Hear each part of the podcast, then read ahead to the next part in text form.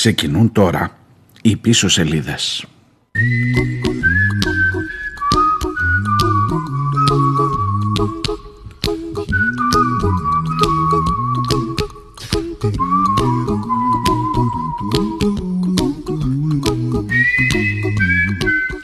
Γεια σας, καλώς ήρθατε. Καλή εβδομάδα, Δευτέρα, 4 Οκτωβρίου.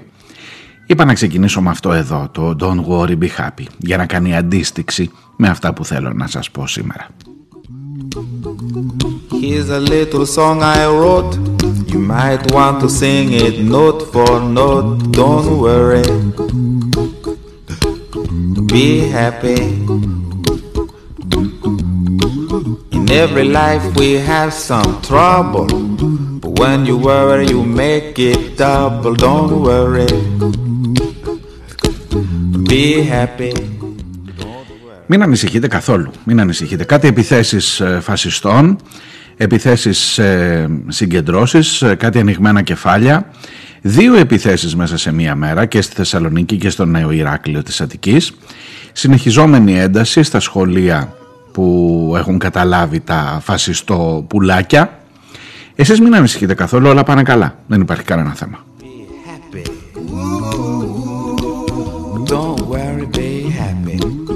got no place to lay your head. Somebody came and took your bed. Don't worry. Καθόλου καθόλου να μην ανησυχείτε. Το πολιτικό μηντιακό σύστημα εξισώνει τις δύο πλευρές και ας έχει η μία μαχαίρια και η άλλη τα πανό της και τα τρικάκια που μοιράζουν, τα χαρτιά δηλαδή στα χέρια τους και οι άλλοι έχουν μαχαίρια, σιδερογροθιές κλπ. Εσείς μην ανησυχείτε καθόλου. Αρκεί μόνο να καταδικάσετε από όπου και αν προέρχεται τη βία, όπως λέει ο κύριος Συρίγος. Μην ανησυχείτε καθόλου, μην μπαίνετε σε περίεργες ε, ατραπούς, μην ζορίζετε το μυαλουδάκι σας. Ε, αν έρθει κανείς και σας ρωτήσει πότε, πότε θα είναι ο επόμενος νεκρός θύμα του φασισμού σε αυτήν εδώ τη χώρα, κάτε ότι δεν ακούσατε. Κάντε, ε, ε, απαντήστε μια άλλη ερώτηση. Πείτε ευχαριστώ για την ερώτηση να προχωρήσουμε στην επόμενη. Πείτε κάτι τέλος πάντων τέτοιο για να αποφύγετε και σε κάθε περίπτωση μην ανησυχείτε καθόλου. Be happy. Cause when you worry your face will frown And that will bring everybody down So don't worry Be happy, don't worry, be happy now.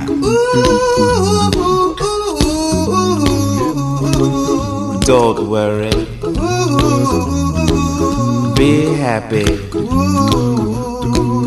Don't worry, be happy.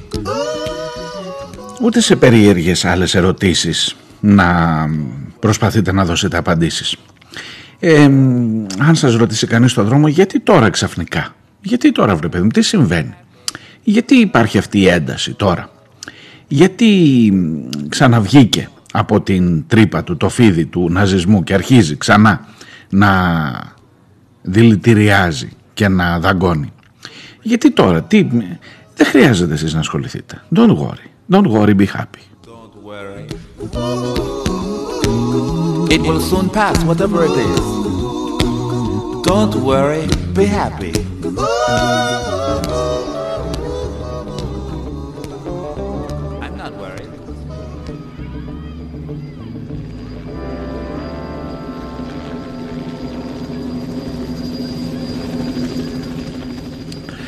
Σε κάθε περίπτωση να είστε πάντα έτοιμοι να αποδεχτείτε ότι αν δύο πλευρές τσακώνονται βρε παιδί μου το πιο λογικό δεν είναι, δεν μας το έλεγαν και στο σχολείο, δεν μας το έλεγαν και στα κατηχητικά. Το πιο λογικό δεν είναι αυτά είναι και οι δύο, το ίδιο. Το πιο λογικό δεν είναι να ακούς έναν εκπρόσωπο στην τηλεόραση να λέει ότι το ένα μέρος, η βία του ενός μέρους φέρνει τη βία του άλλου μέρους. Μην μπαίνετε εσείς σε διαδικασίες που μπορεί να σας ε, προξενήσουν μία αναστάτωση πνευματική. Δηλαδή μην, μην, μην, μην απαντήσετε καν αν κάποιος έρθει κακόβουλα και σας πει «Μα αυτά τα δύο μέρη, το ένα κρατάς σιδερογροθιές και μαχαίρια, το ένα δολοφονεί». Το άλλο μέρος κάνει διαδηλώσεις, πορείες, συγκεντρώσεις, φωνάζει, πετάει τρικάκια, ναι, λερώνει την πόλη, πετάει αφή, πετάει χαρτιά. Ε, Μήπως δεν είναι ίδιο το ένα μέρος με το άλλο μέρος. Αλλά σας λέω και πάλι ξανά, εσείς δεν χρειάζεται να ασχοληθείτε. Εσείς τη δουλίτσα σας, εμείς όλη τη δουλίτσα μας, το νοικοκυριό μας και από εκεί και πέρα όλα θα πάνε καλά. Πιστέψτε με.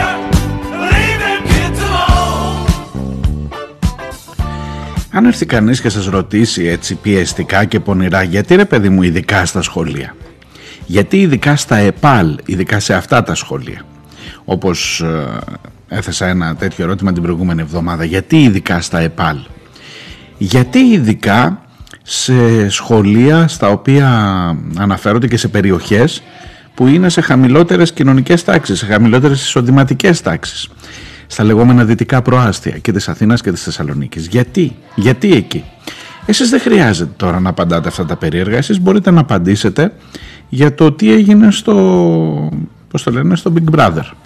Μπορείτε να απαντήσετε τι έγινε στις ε, εκπομπές τηλεμαγειρικής που υπάρχει ένας ανταγωνισμός όπως και να το κάνεις και σίγουρα τραβά το ενδιαφέρον.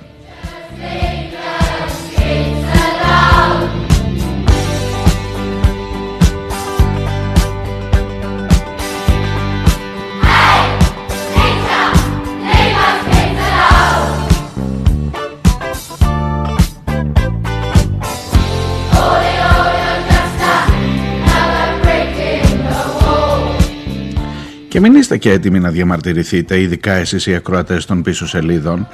Μπορεί να πείτε γιατί, γιατί αναφέρεσαι σε εμάς έτσι. Εμείς ακούμε πίσω σελίδες για να είμαστε εδώ πάνω να πει ότι κάτι έχουμε ψηλιαστεί για το τι συμβαίνει εκεί έξω.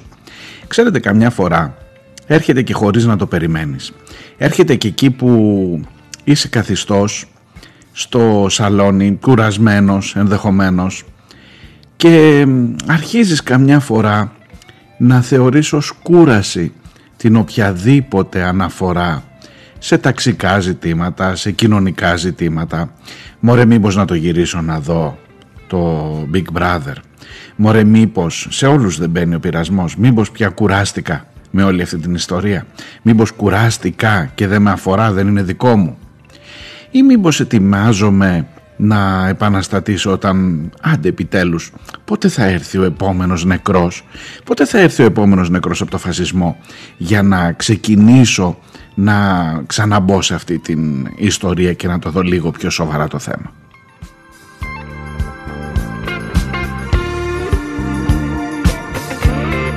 Δεν ετοιμάζομαι να σας κατηγορήσω καθόλου.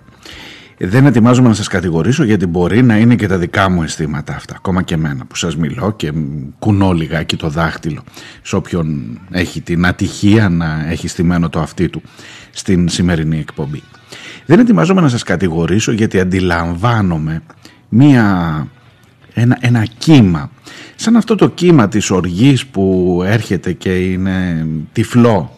Σαν αυτό το κύμα που έρχεται και αρχίζει να εναποθέτει τις ελπίδες του για την πρόοδο αυτού του τόπου σε έναν μεσαίο χώρο, σε ένα γενικό, σε, σε μια κοινωνία που μεσαιοποιείται αν μπορώ να το πω έτσι. Μια κοινωνία που λέει έλα τώρα, έλα τώρα, τι θέλω εγώ, θέλω αριστερά συνθήματα. Εδώ υπάρχει μια κοινωνία που ανέχεται κάτι τζίμερους να λένε ότι το Κομμουνιστικό Κόμμα πρέπει να βγει εκτός νόμου Εδώ υπάρχει μια κοινωνία που ανέχεται Μπογδάνους να δηλώνουν φανατικά αντικομουνιστές και να μην ντρέπονται. Εδώ υπάρχει μια κοινωνία που ανέχεται να βλέπει τη συζήτηση για τα δύο άκρα, να την παρακολουθεί, να την ποτίζει ενδεχομένως εκεί με την τηλεόραση που παίζει όλη μέρα από το πρωί μέχρι το βράδυ μέσα στο σπίτι και που σιγά σιγά το κάνεις και δικό σου. Και που σιγά σιγά η φράση καταδικάζεται τη βία κύριε Διονέλη από όπου και αν προέρχεται δεν σηκώνει απάντηση το όχι δεν σηκώνει καμία απάντηση το όχι πρέπει να πεις ναι για να είσαι αποδεκτός για να μπορείς να μιλάς από εκεί και πέρα στη συζήτηση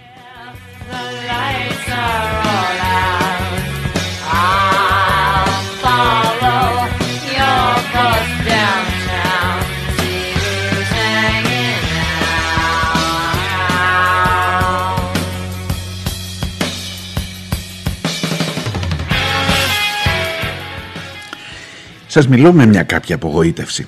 Σας μιλώ με μια κάποια απογοήτευση κοιτάζοντας λίγο στα social media, λίγο στον περίγυρό μου και εγώ και εσείς και ο καθένας φαντάζομαι, ε, κοιτάζοντας την επίπτωση, το γκέλ που κάνει αυτή η δισεογραφία των τελευταίων ημερών με τις συνεχείς επιθέσεις, με τις συνεχείς ε, προκλητικές καλύψεις της αστυνομίας ε, έναντι των φασιστών ε, πόσο, πόσο απασχολεί τον κόσμο, βρε παιδί μου. Είδες τι έγινε στη Σταυρούπολη, είδες τι έγινε στον Εύωσμο, είδες τι έγινε στο Νέο Ηράκλειο, είδες που χτυπήσανε κάποια παιδιά από το Κουκουέ, είδες ο Τάδε που βγήκε και είπε να βγει το Κουκουέ εκτός νόμου. Α, ναι, πότε; Και δεν το περιμένω από ανθρώπους και δεν το βλέπω μάλλον σε ανθρώπους, το βλέπω σε ανθρώπους που δεν το περιμένω από αυτούς. Που ενημερώνονται, που κοιτάνε, που ψάχνουν. Τελικά η ιστορία φασισμός, αντιφασισμός αφορά μόνο τους συγκεκριμένους πολιτικούς χώρους, αφορά μόνο όσους είναι στο δρόμο. Εσένα σε αφορά εκεί που έχει σήμερα τον καημό σου, τι θα κάνουμε με τη δουλειά μας, πώς θα τρέξουμε, πώς θα βγάλω το μεροκάματό μου που είμαι, η οικογένειά μου, τα παιδιά μου, το σχολείο, τι θα γίνει, τηλεκπαίδευση, πανδημία και έρα τα εμβόλια. Αυτό εσένα σε αφορά το θέμα φασισμός σε αυτήν εδώ τη χώρα. Ή περιμένεις τον επόμενο Παύλο Φίσα για να σε αφορά;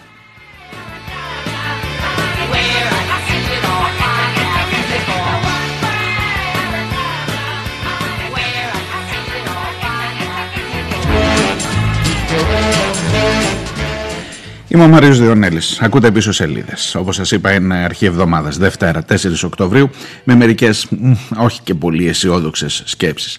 Εκείνο το Don't worry, be happy ήταν μόνο για να κάνει, σας είπα, την αντίστοιξη, να πέσει από την άλλη μπάντα σε ό,τι πρόκειται να ακούσετε σήμερα και να βάλει μερικά ερωτήματα αυτή εδώ η εκπομπή.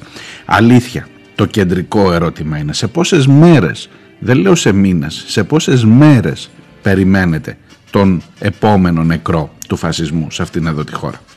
Διότι αν έχεις κάθε μέρα μία επίθεση, αν έχεις κάθε μέρα σιδερολοστούς μαχαίρια και καδρόνια στα χέρια των φασιστών, δεν είναι πολύ μακριά η μέρα. Έτσι έγινε και με τον Παύλο Φίσα.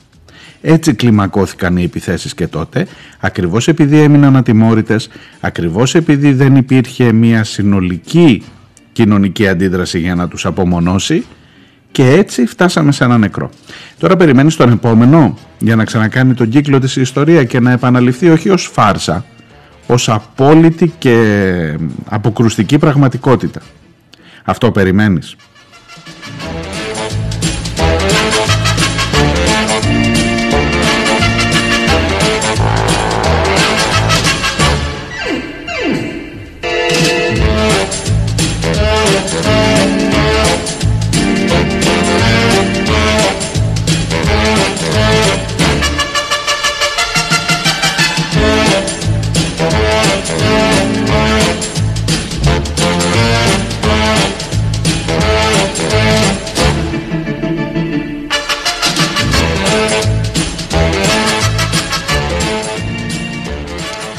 Έχω μια μικρή θεωρία.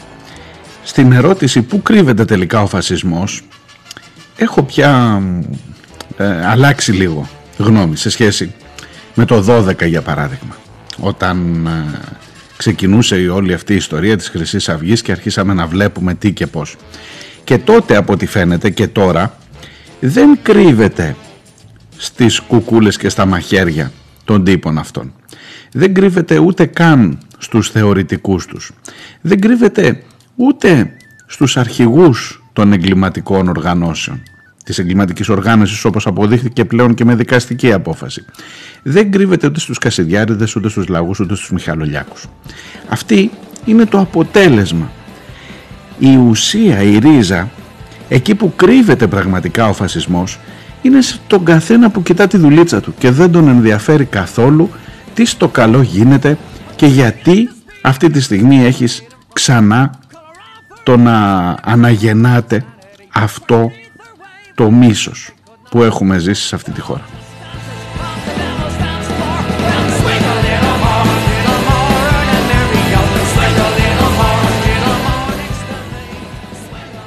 Εγώ θα το βάλω το ερώτημα εκείνο που σας έλεγα πριν ότι ας το μη σε νοιάζει. Εγώ θα το βάλω και ας μη σε νοιάζει.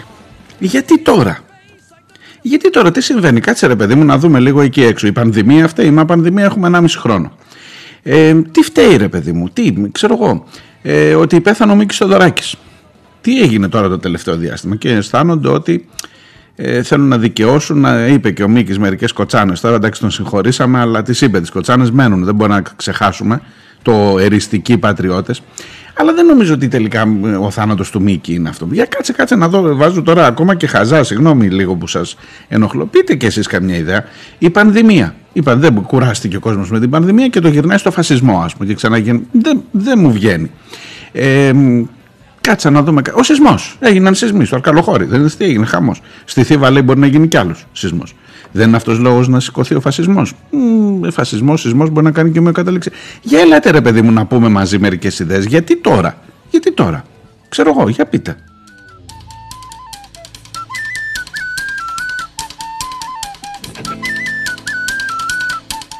Άκου μια τρελή ιδέα που μου πέρασε ξαφνικά. Μήπως ρε εσύ, επειδή το μισό Υπουργικό Συμβούλιο είναι πια νεοφασίστες, είναι πια οι τύποι αυτοί που ήταν τα, εξώ, τα εξόγαμα του, ε, ε, πολιτικά μιλώντας, ε, του Παπαδόπουλου. Μήπως είναι τα βλαστάρια εκείνης της εποχής που σήμερα είναι υπουργοί; Μήπως το γεγονός ότι έχεις αφήσει μέσα στο κυβερνών κόμμα να κυκλοφορούν τύποι που δίνουν λίστες παιδιών έτσι ανοιχτά να τους στοχοποιούν; Μήπως το ότι έχεις αφήσει να υπάρχουν κάτι τύποι που από τη μία μέρα στην άλλη έγιναν, έφαλαν το κουστούμάκι το υπουργικό και ξεχάσανε τα τσεκούρια. Μήπως έχεις αφήσει να είναι υπουργός υγείας ένας τύπος που έλεγε να σκοτώνουμε τους μετανάστες; Μήπως έχεις αφήσει. Μη, λες, λες ρε εσύ να φταίει αυτό; Μήπως λες και να βρίσκει αφορμή για να ξαναβγεί έξω να βγάλει το κεφαλάκι του το φίδι τώρα που νιώθει πιο άνετα. Τώρα που νιώθει ότι μπορεί να κάνει κουμάντο; Ακόμα και το γεγονός ότι σε πολιτικό επίπεδο δεν προχωρούν κάποια πράγματα όπως για παράδειγμα συμφωνία Πρεσπών, θυμάστε; Γιατί δεν τη φέρνει ο Μητσοτάκης; Θα μου πεις τι σχέση έχει η συμφωνία των Πρεσπών με τον φασισμό. Μισό λεπτό, μισό λεπτό να εξηγηθώ. Μήπως το γεγονός ότι κάνουν κουμάντο τα πιο ακραία κομμάτια μέσα στη Νέα Δημοκρατία και καθορίζουν την πολιτική και αυτό είναι πια τόσο εμφανές. Μήπως αυτό λες να είναι αφορμή για να νιώσει σίγουρος ξανά ο φασισμός ότι δεν θα τον πειράξει κανείς. Μήπως το γεγονός ότι δεν τολμάς να κουνήσεις παπάδες, ιερωμένους, πατρίστρες και οικογένεια κλπ. ξαναβιώνει αυτό. Όχι, λέτε, όχι. Μπορεί, μπορεί να έχετε εσείς δίκιο. Μπορεί να φταίει ο σεισμός. Μπορεί να φταίει ο σεισμός. Ταρακουνηθήκαμε, ρε παιδί μου, και με το ταρακούνημα μας ξαναβγήκε ο φασισμός. Άνοιξε τρύπα που ήταν το φίδι. Μπορεί, μπορεί, δεν ξέρω. Εγώ λέω όμως ότι κάτι άλλο μπορεί να συμβαίνει.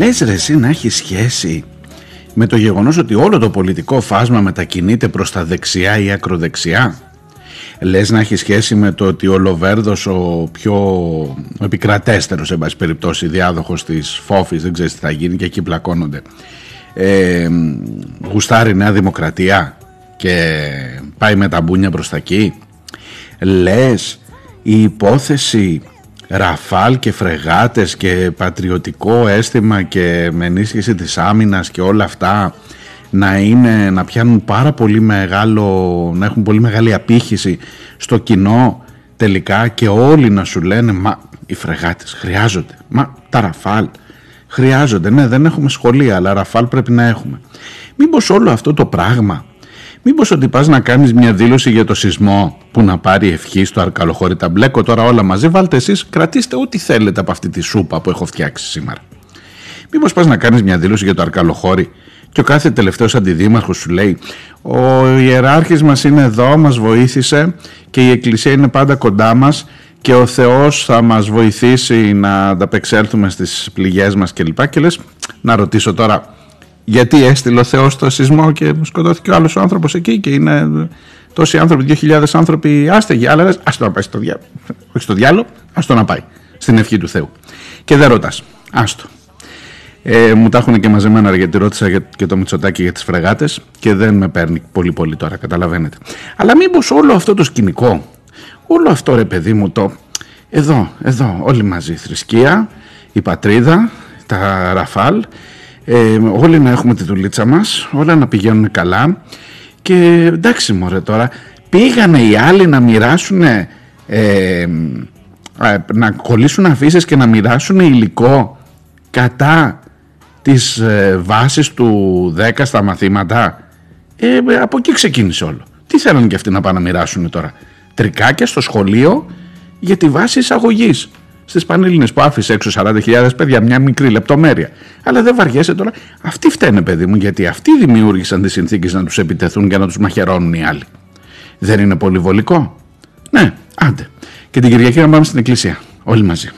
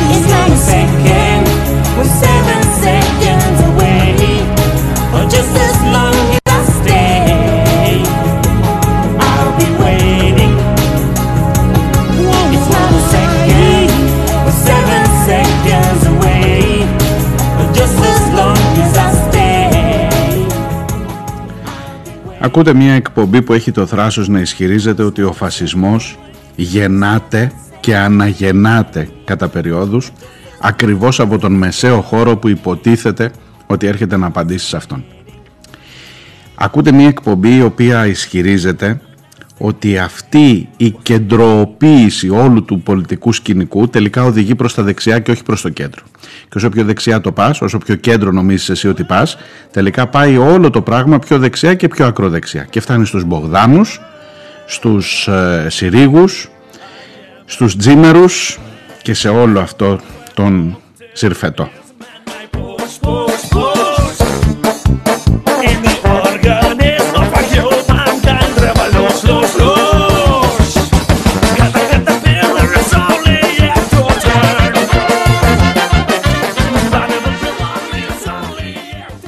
Σήμερα η Δευτέρα Τετάρτη μέρα του Οκτωβρίου, ε, τέταρτη μέρα του Οκτωβρίου, είναι μια ιστορική ημέρα.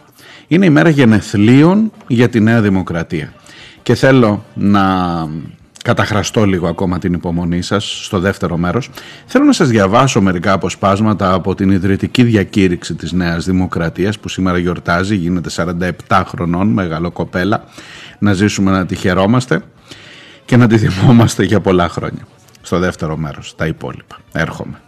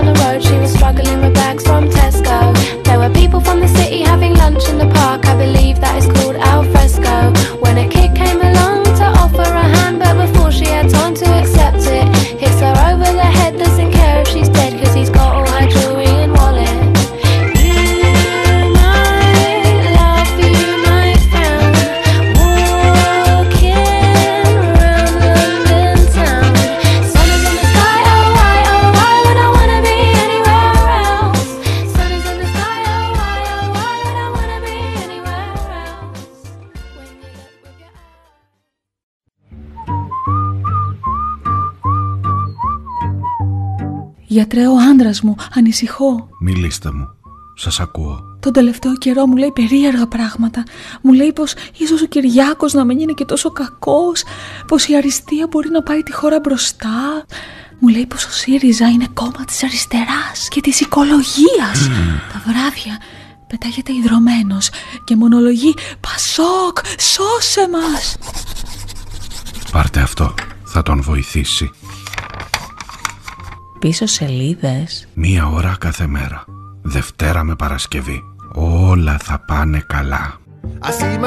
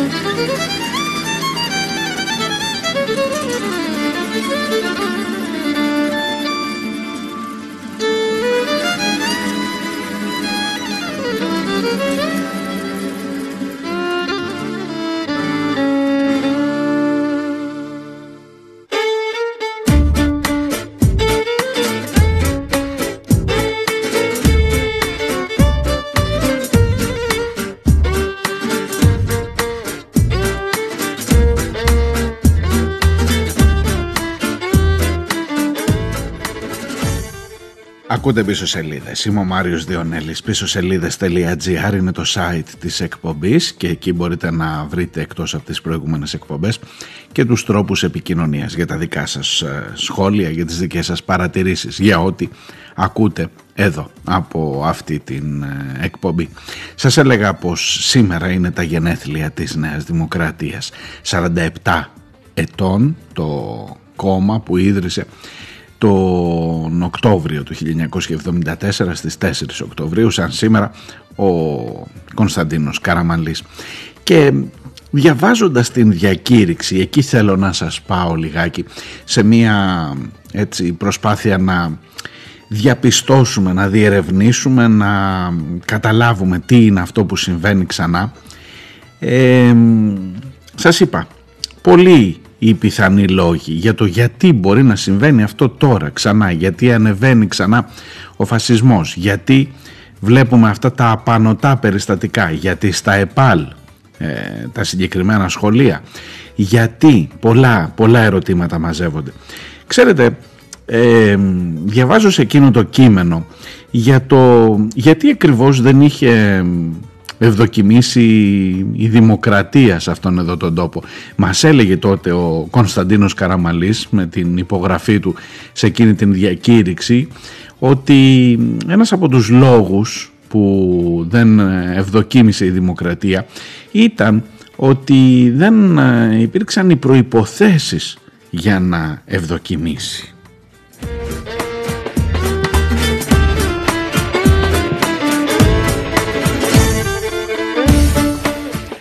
Καλά.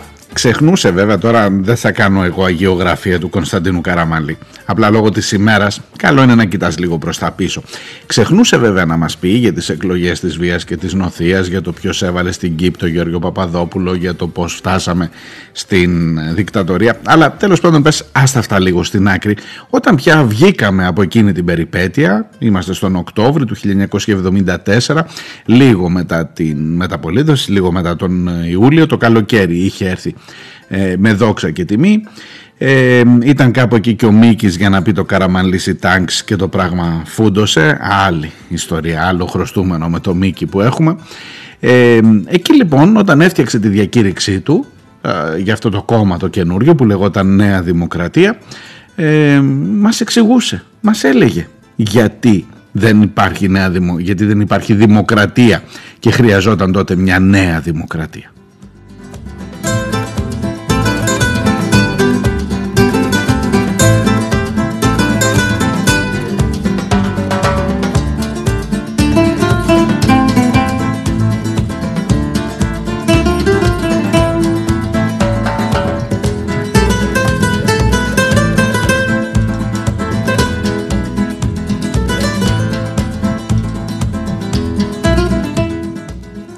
Δεν λειτουργήσε ομαλά η δημοκρατία στην Ελλάδα, αυτό οφείλεται στο γεγονός ότι έλειψαν ή δεν μπόρεσαν να δημιουργηθούν οι όροι της υπάρξεώς της, λέει εκείνο το κείμενο.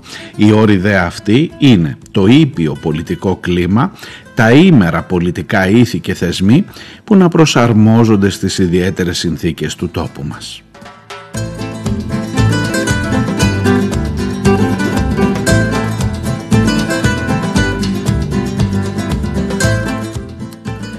Εκείνο το ήπιο πολιτικό κλίμα και τα ήμερα πολιτικά ήθη καταλαβαίνετε ότι είναι αυτό ακριβώς που ζούμε. Δεν ξέρω αν οι εποχές συγκρίνονται, αν ε, οι δολοφονίες από ένα παρακράτος τότε μπορεί να συγκριθούν με τις δολοφονίες από ένα ε, παρακράτος της χρυσής αυγής. Είναι, το, είναι η Χρυσή Αυγή παρακράτος, ήταν η Χρυσή Αυγή παρακράτος. Δείτε λιγάκι την αντιμετώπιση της ακόμα και σήμερα από την αστυνομία. Ακόμα και σήμερα αυτών των παιδιών που είναι μέσα από το ΕΠΑΛ και χαιρετούν φασιστικά, δείτε λιγάκι ποια είναι η στάση της αστυνομίας. Δείτε ανατρέξτε ποια ήταν η στάση της αστυνομίας απέναντι στη Χρυσή Αυγή όλα αυτά τα χρόνια που πέρασαν. Δείτε στα τμήματα των αστυνομικών πόσοι ήταν, πόσα ήταν τα, στις τάξεις μάλλον των αστυνομικών, πόση ήταν η αποδοχή ε, της χρυσής αυγής και θα καταλάβετε ενδεχομένως αν μπορεί να συγκριθεί η μία περίοδος με την άλλη. Αν το κράτος γίνεται παρακράτος και αν το παρακράτος δολοφονεί τότε αρχίζει το πράγμα να ζορίζει. Η ερώτηση η βασική όμως δεν είναι τι έλεγε το κείμενο της Νέας Δημοκρατίας στην ίδρυσή της σαν σήμερα πριν από 47 χρόνια. Η ερώτηση η βασική είναι αν αυτοί για τους οποίους, τους οποίους απαντούσε υποτίθεται η Νέα Δημοκρατία τότε με την ίδρυσή της, δηλαδή σε εκείνη την προηγούμενη φάση της δικτατορίας δε, αν αυτοί έχουν μπει στο ντουλαπάκι της ιστορίας, δεν θα πω το χρονοτούλαπο για να θυμηθώ τον άλλο μεγάλο ε, πολιτικό.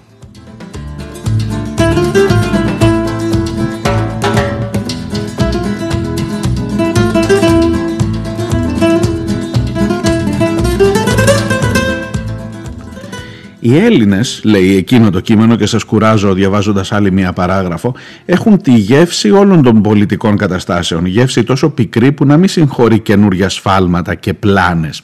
Ήδη εισερχόμεν θα σε μια νέα περίοδο της εθνικής μας ζωής και οφείλουμε με την πείρα του παρελθόντος να δημιουργήσουμε τις αναγκαίες προϋποθέσεις για να αποκτήσουμε επιτέλους μια υγεία και βιώσιμη δημοκρατία, έλεγε τότε ο Κωνσταντίνος Καραμαλής.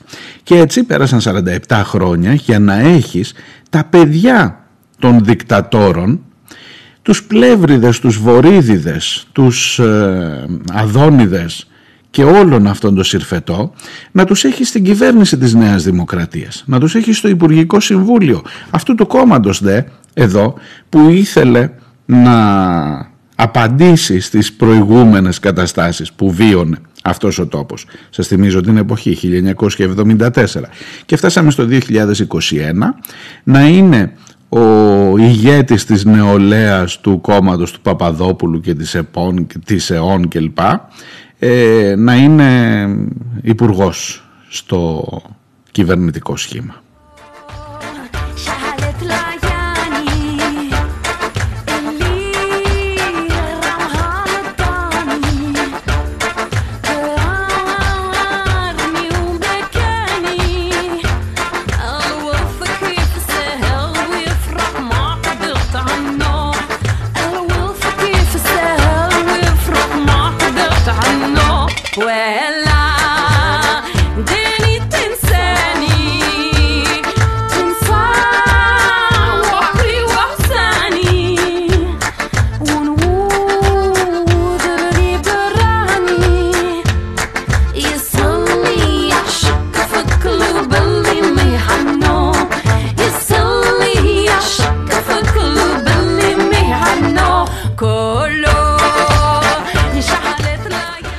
Όχι της ΕΟΝ φυσικά, της ΕΠΕΝ, της, ο γραμματέας της νεολαίας της ΕΠΕΝ, του κόμματος του Γεωργιού Παπαδόπουλου μετά την δικτατορία, είναι ο σημερινός υπουργός των εσωτερικών μας. Ωραία.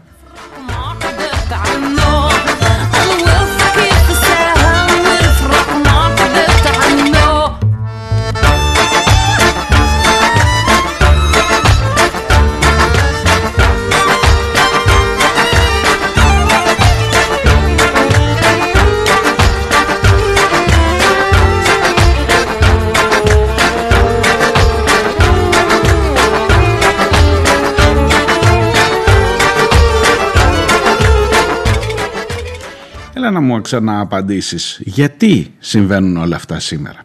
Γιατί αυτού του ε, φαινομένου αυτών των ε, στρατιωτικών δείτε ένα σχήμα δείτε ένα σχήμα που το έχουμε δει πολλές φορές στην ιστορία υπάρχει ένα στρατιωτικό σκέλος γιατί περί στρατιωτικού σκέλους με όρους τέτοιους με όρους τάγματος εφόδου λειτουργεί η Χρυσή Αυγή και τα απολυφάδια της που από ό,τι φαίνεται είναι απολύτως ζωντανά και απειλητικά και έχεις και ένα πολιτικό σκέλος που είναι η Νέα Δημοκρατία ή τουλάχιστον το ακροδεξιό της κομμάτι που μπορεί να δικαιολογήσει πάρα πολύ καλά την επίθεση με μαχαίρι επειδή ο άλλος απ' έξω μοίραζε αφήσεις. Τι δεν καταλαβαίνεις μπορεί να δικαιολογήσει το μίσος κατά των μεταναστών αφού ο βουλευτής της δημοσιεύει λίστες με τα παιδιά, με τα ονόματα των παιδιών στον νηπιαγωγείο που έχουν καταλάβει τα ελληνικά νηπιαγωγεία και δεν μας αφήνουν να σπουδάσουμε. Δικαιολογεί τις επιθέσεις όταν έχεις υπουργό υγείας έναν άνθρωπο που έλεγε ότι πρέπει να σκοτώνουμε τους μετανάστες για να σταλεί το μήνυμα πίσω στις χώρες τους ότι δεν περνούν καλά εδώ. Δικαιολογεί ή όχι την δράση των ταγμάτων εφόδου. Μια τέτοια πολιτική, μια τέτοια ακόμα και παρουσία μόνο με την ε, ύπαρξή της ε, στα κυβερνητικά έδρανα και στους κυβερνητικούς τόκους. Και αν δεν την δικαιολογεί, τότε πώς θα την αντιμετωπίσεις ως πολίτης αυτής εδώ της χώρας; Μήπως με το να κατευθυνθείς προς το κέντρο, εξαρτάται από που ξεκινάς αδερφέ μου για να πας στο κέντρο.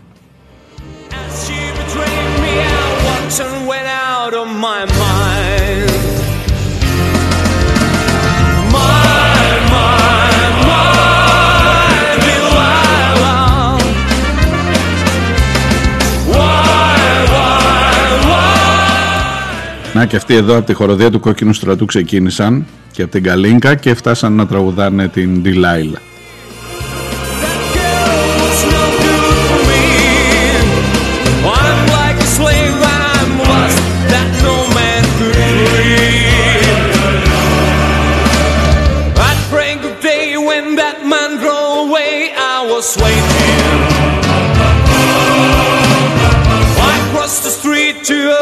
Ντιλάιλα. and she opened the door. She stood there laughing. I felt the knife in my hand, and she left no more.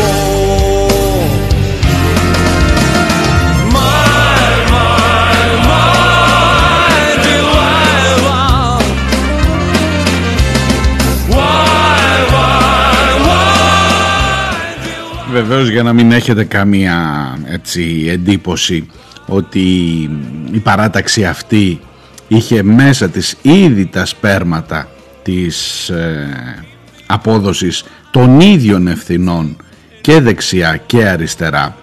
Απέναντι στην αριστερά που ελευθέρωσε αυτήν εδώ τη χώρα και στον φασισμό που την σκλάβωσε ήδη από εκείνο το κείμενο του Κωνσταντίνου Καραμανλή έλεγε και δεν σας κουράζω άλλο αυτή θα είναι η τελευταία φράση θα απαιτηθεί επαγρύπνησης αλλά και συσπήρωσης του λαού σε ισχυρούς πολιτικούς σχηματισμούς ικανούς να προστατεύσουν την δημοκρατία όχι μόνο από τον κομμουνισμό και φασισμό αλλά και από τα αίτια που προκάλεσαν στο παρελθόν την πτώση της. Και αν δεν το καταλάβατε καλά, κομμουνισμός και φασισμός ένα πράγμα στην διακήρυξη της Νέας Δημοκρατίας που σήμερα έχει γενέθλια. Χρόνια πολλά, άλλα 47, να είμαστε καλά, να τα περάσουμε μαζί σας.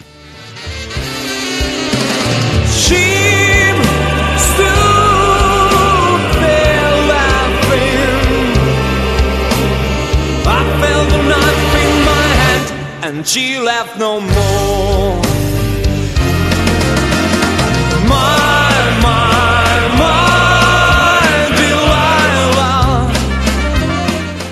Αυτή εδώ λοιπόν η εκπομπή έχει το θράσος να ισχυρίζεται σήμερα ότι το πολιτικό σκέλος αυτών των ταγμάτων εφόδου τουλάχιστον σε ένα μέρος της είναι σήμερα στην κυβέρνηση. Αυτό το σχήμα, ξέρετε, το έχουμε δει πολλές φορές. Συνήθως το βλέπεις σε απελευθερωτικά κινήματα. Δηλαδή εκεί που δεν τρέπονται και να το ε, παραδεχτούν. Παράδειγμα, το πολιτικό σκέλος του Ελλάς ήταν το ΕΑΜ. Το πολιτικό σκέλος του Ήρα στην Ιρλανδία ήταν το Sinn Féin.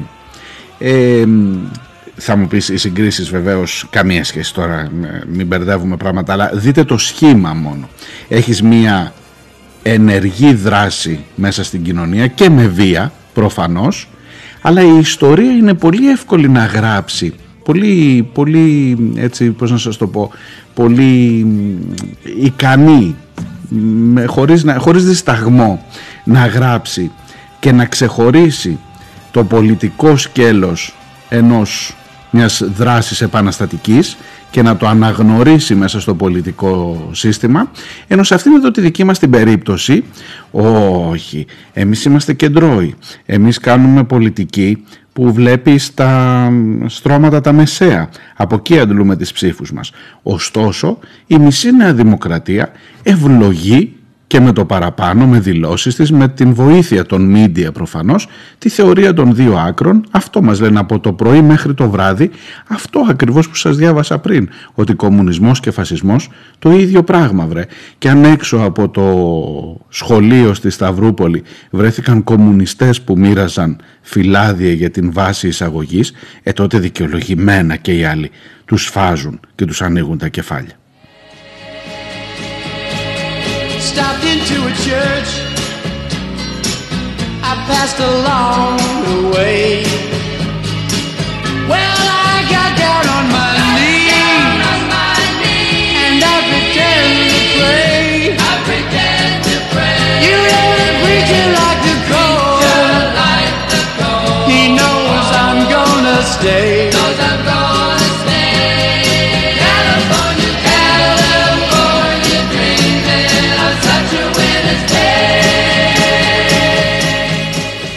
Αυτή εδώ η εκπομπή ισχυρίζεται ότι το μείζον ερώτημα τουλάχιστον σήμερα 4 Οκτωβρίου είναι το πότε θα έχεις τον επόμενο νεκρό. Και τουλάχιστον προσπαθεί να προειδοποιήσει. Και αν δεν πιστεύετε εμένα, διαβάστε την ανακοίνωση των δύο συνηγόρων στην, των συνηγόρων των θυμάτων της οικογένειας Φίσα των ανθρώπων που έστειλαν στη φυλακή την Χρυσή Αυγή τέτοιες μέρες πριν από ένα χρόνο.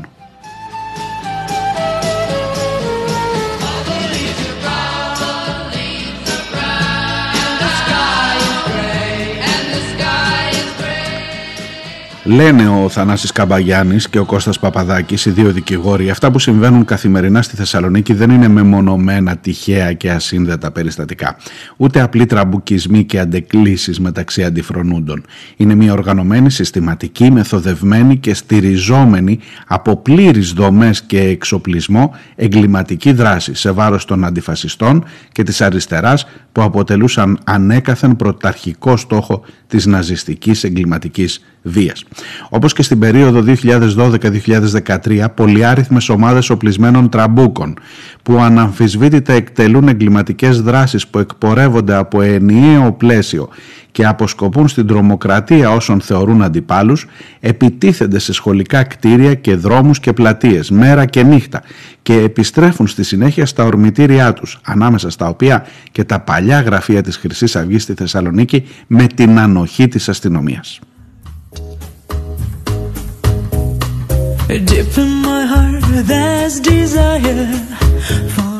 Η σημερινή επίθεση, χθεσινή δηλαδή, στα μέλη της ΚΝΕ στην Ηλιούπολη με σιδηρολοστούς και αλυσίδες στην Ηλιούπολη της Θεσσαλονίκης έχει πολλές ομοιότητες με εκείνη στις 12 Ενάτου του 13, Σεπτέμβρης πάλι, τέτοιες μέρες. Στα μέλη του Πάμε στο Πέραμα που εσφαλμένα χαρακτηρίστηκε ως πλημέλημα και έχει ήδη παραγραφεί. Το ότι μέχρι τώρα δεν έχει χαθεί ανθρώπινη ζωή είναι συμπτωματικό.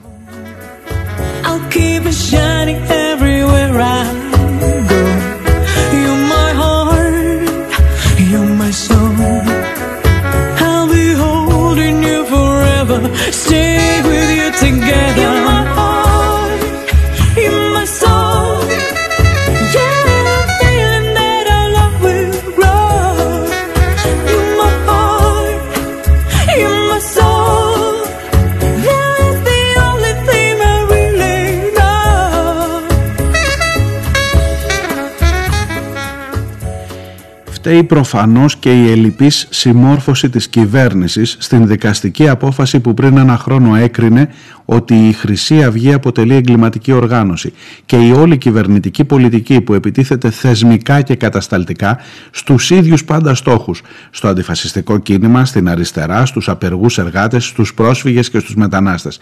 Και κορυφώνεται με το θράσος να επαναφέρει τη θεωρία των δύο άκρων εξισώνοντας τους θύτες με τα θύματα. Όμως αυτή τη στιγμή πήγε η πρόληψη. Ένα χρόνο μετά την καταδίκη της χρυσής αυγής δεν πρέπει να επιτρέψουμε να υπάρξει άλλος νεκρός όπως ο Λουκμάν και ο Φίσας σε μια πόλη που η δολοφονία του Γρηγόρη Λαμπράκη φωνάζει ακόμα για την ιστορία του παρακράτους. You're my heart, you're my soul.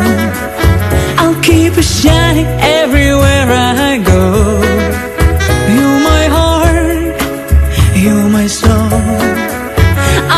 Holding you forever. Stay with you together.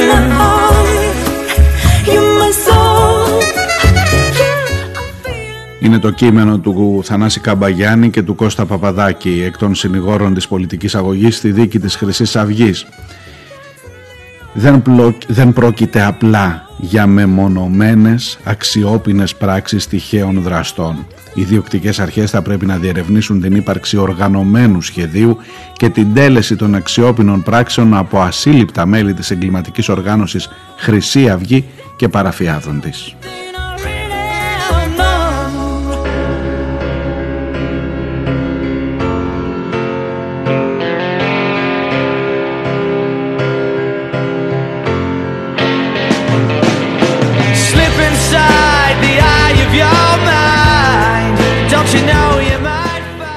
Ερώτημα παραμένει. Σε πόσες μέρες θα έχεις τον επόμενο νεκρό;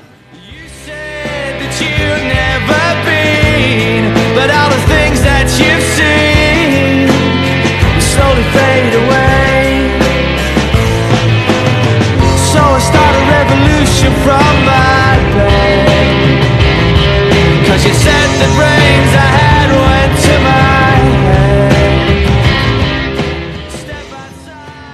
Είναι άραγε ο Μπογδάνος, ο συνεπέστερος συνεχιστής, ο συνεπέστερος εκφραστής εκείνης της πολιτικής διακήρυξης άραγε του Κωνσταντίνου Καραμανλή το 1974. Μεγάλη κουβέντα είπες τώρα. Ο Μπογδάνος συνεχιστής του Καραμαλή. Μα για μισό λεπτό, για μισό λεπτό γιατί κάτι βλέπω ίδιο εδώ μέσα. Ξαναδιαβάζω να προστατεύσουν τη δημοκρατία από τον κομμουνισμό και τον φασισμό, έλεγε το 1974 ο Καραμανλής. Για μισό λεπτό να δω μια ανάρτηση του Μπογδάνου. Γιατί λέει οι δεξιοί δηλώνουν με άνεση, οι αριστεροί δηλώνουν με άνεση αντιδεξιοί ή αντιφιλελεύθεροι ή αντιφασίστες. Γιατί να μην δηλώνω κι εγώ ευθαρσός αντικομουνιστής σαν να μην έχει περάσει ούτε μία μέρα, ούτε ένα λεπτό από εκείνα τα 47 χρόνια πριν.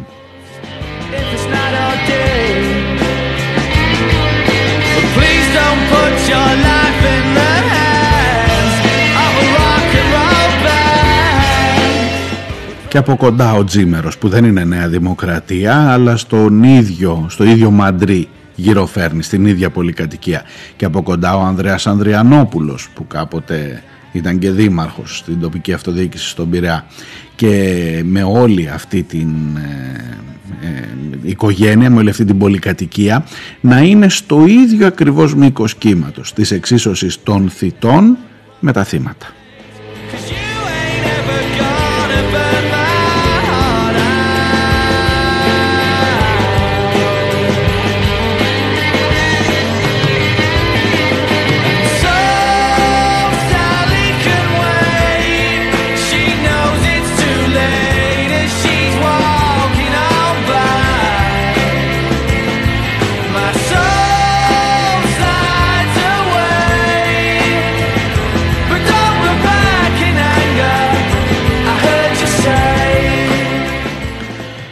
Το ερώτημα παραμένει.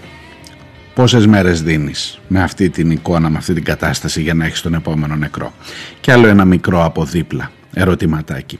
Ποιο είναι το πολιτικό σκέλος σήμερα αυτού του εσμού, αυτών των ταγμάτων ασφαλείας, αυτών των ταγμάτων εφόδου που βλέπεις να συνεπικουρούνται ενίοτε από τα τάγματα ασφαλείας; Καλή συνέχεια, θα τα πούμε αύριο.